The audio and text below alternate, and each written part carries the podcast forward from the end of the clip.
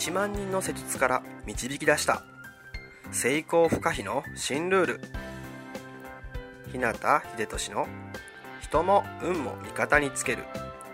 体リノベーションメソッド。この番組は理学療法士の国家資格を持ちこれまで延べ1万人以上のクライアントを指導してきた。自律神経内臓体質改善専門整体師でありパフォーマンス促進トレーナーでもある日向秀俊が体と意識についての幅広い知識と自らの経験をもとに成功不可避なエネルギーの高い状態になる方法を独自の視点からお届けしていきます。あなた本来の力とパフォーマンスを引き出すヒントや自分らしく豊かな人生を過ごすためのキーポイントについてなどまたリスナーの皆様からいただくご質問やお悩みにお答えしたりとさまざまな角度からこの番組内で情報をお届けしていきます。こんばんは。日向秀俊です。4月7日金曜日の夜ですね。いかがお過ごしでしょうか？4月がね始まってもう1週間が経ちました。新社会人の方は挨拶回りとかね研修なども進んで少しずつ職場の雰囲気にも慣れてくる頃かなと思います。学生さんとかだとね春休みが終わって新しい学年が始まって入学式をね迎えた新入生の方々は、まあ、ドキドキのね学校生活がスタート、まあ、そういうね、えー、いろんなそのそれぞれの人にとってね4月っていうのはまあ今までとは全くね違う人との出会いとか新たな人間関係のね輪も広がる時期ですね。いつものね生活スタイルがガラッと変わるタイミングになると思います。こういう身の回りの環境がね変わる時っていうのは精神的な変化も出やすいですし感情とかねメンタル面の浮き沈みなんかも起こりやすいですね。周りにね合わせすぎてしまって無理に自分の感情を抑圧して、えー、ストレスがね溜まって心と体を痛めてしまうでもまあね新しい環境で新しい仲間といて、えー、言いたくてもね言えないことがあったりとかやりたくてもねやれなかったりとかね、まあ、そういう場面も新しいね、えー、環境新しい人との付き合いの中だとどうしてもあるかなと思うんですね。ということで今回はですけども環境や人間関係の変化につきまとうメンタルストレスの裏解消法をテーマにお伝えしていきます。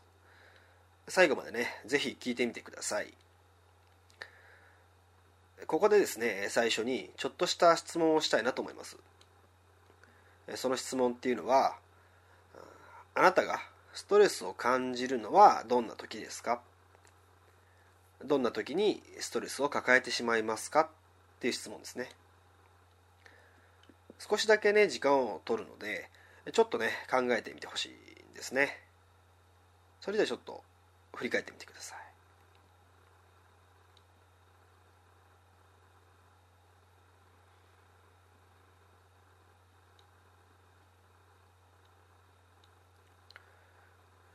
はい、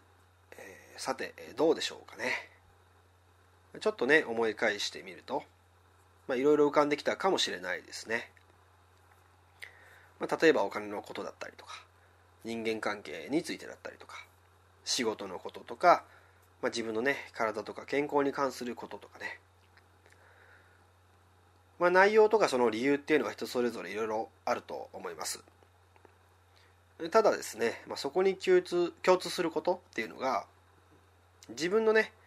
やりたいこととか言いたいこととかね、まあ、そういう頭の中にある欲求っていうものを現実や日常生活の中で自由に表現できない時。そういった時に感情のね乱れが起きたりとか、まあ、メンタルストレスを感じてしまってそれをね自分の中に抱えてしまうっていうようなことにねなるんじゃないかなと僕は考えています。でもですねだからといってじゃあ人がねみんなルール無用でえー、何でもかんでも自分のやりたいようにやってたらですね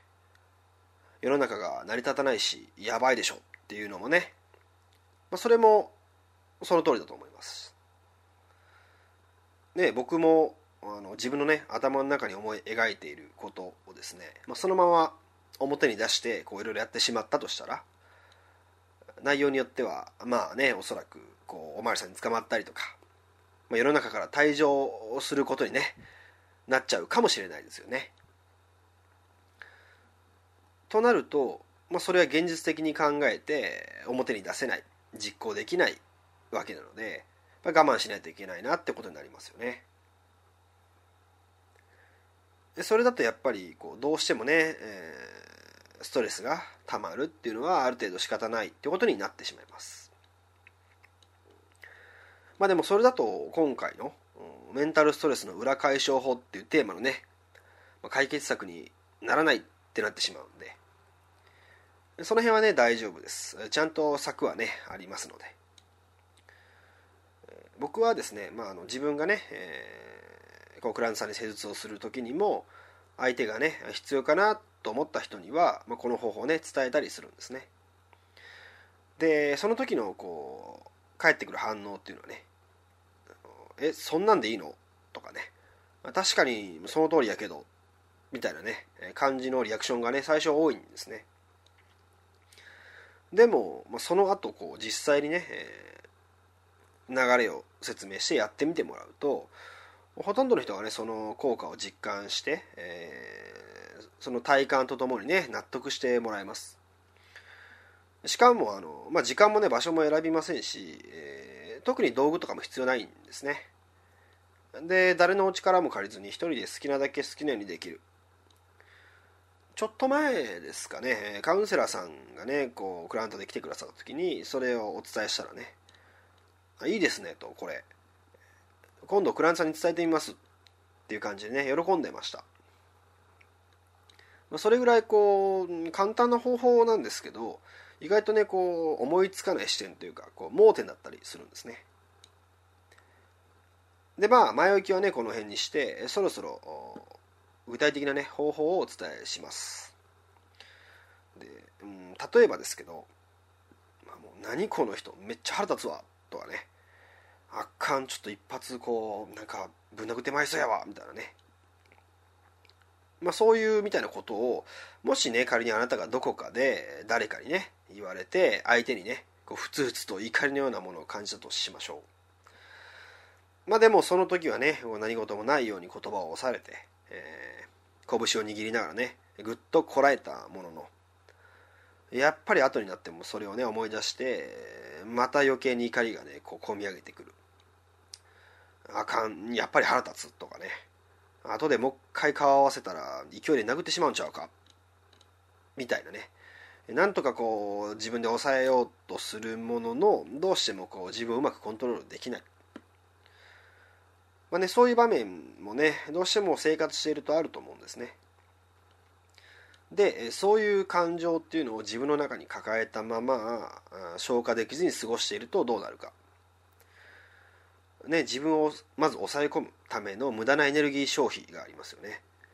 それに加えて実際こう何にもしてないのにねどっと疲労感が残ると。その上こう自分自身のパフォーマンスも落ちてしまって、全然関係ないね周りの人とか仕事にまでね影響が出る。みたいなねこう負のサイクルっていうか悪循環みたいなのが起きてしまうことになるんですね。そんな時にそうならないように、まあ、そういったものを断ち切る方法。それはですけども頭の中だけでね実際にこうその人をね好きなだけもうぶん殴っちゃうみたいな妄想とかイメージっていうのを使うっていう方法です。つまり、えー、これ普通なら絶対に実行できないしやったらえらい問題になってしまう。っていうようなことを現実に実行するんではなくて自分の頭の中にいる自分に好きなように妄想とかの中でねやらせてあげるってことなんですね。でこれ実際例えばそういう何かねあなたの中にこうそういう不安とか怒りとか悲しみとか、まあ、いろんな感情があったとして試してみてほしいんですね。で実際こう多くの方にね、えー、やってもらった時っていうのは、まあ、その人の中でねやっている時に不思議とこう何て言うんですかね自然とね怒りとか腹立たしさとかねそういうのがこうだんだんとねなんか薄まって消えていく感じになるんですね。こう頭の中でいろいろこうね自分をイメージしてその実行できないこと本来なら表に出せないことを頭の中でやってしまって。そこでまあその時の感情をね全て味わいきっていくとなんかもうもういっかこれでみたいな感じで、えー、すっきりしてきて溜めていたこうストレスのエネルギーっていうのはね、えー、薄まって消えていくって感じですね。でまあこれはまあ今回の例のような怒りだけじゃなくて悲しみとか不安なんかでもね同じように応用できる方法です。是非ね一度試してみてもらえたらなと思います。で、まあ、今回その方法っていうか流れだけお伝えしましたけどこの方法がねなぜメンタルストレスの解消に効果的なのかとか実際にね現実の世界で実行していない表現できていないのにどうしてそういった負のサイクルを断ち切ることにつながるのか。っていうのねその辺りの理由についてはまた次回にね詳しく解説したいなと思いますのでまあ、うん、実際施術でねお伝えしているクライアントさんとかカウンセラーさんとね同じようにおそらく聞けばねあなたもああなるほどって納得するんじゃないかなと思います、まあ、ぜひね次回も楽しみにしていてくださいね。それでは今日はこの辺で。人生を豊かで価値あるものにしたいなら体を置き去りにはできません。体が変われば意識が変わり意識が変われば人生が変わる。良くも悪くもあなたの体と意識次第。また明日もエネルギーの高い一日を過ごしましょう。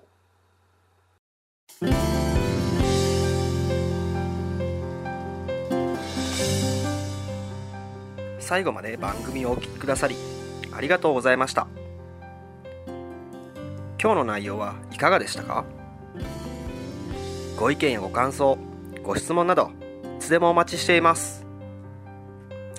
そしてこの番組を聞いていただいているあなたにプレゼントがあります。インターネットから日向秀俊オフィシャルウェブサイトと検索していただくと僕のウェブページオフィシャルサイトが表示されます。サイト内にある登録フォームにお名前とメールアドレスを入力し送信していただくだけで隙間時間であなたの体のコンディションを整え日常のパフォーマンスアップに役立つ。動画と音声講座そして補足小冊子の無料プレゼントが届きます。是非お受け取りください。番組へのご感想やご質問ご相談もサイト内にあるお問い合わせフォームから受け付けています。また今からお伝えするメールアドレスの方に送っていただいても受付可能です。メールアドレスはメールアットマークひなた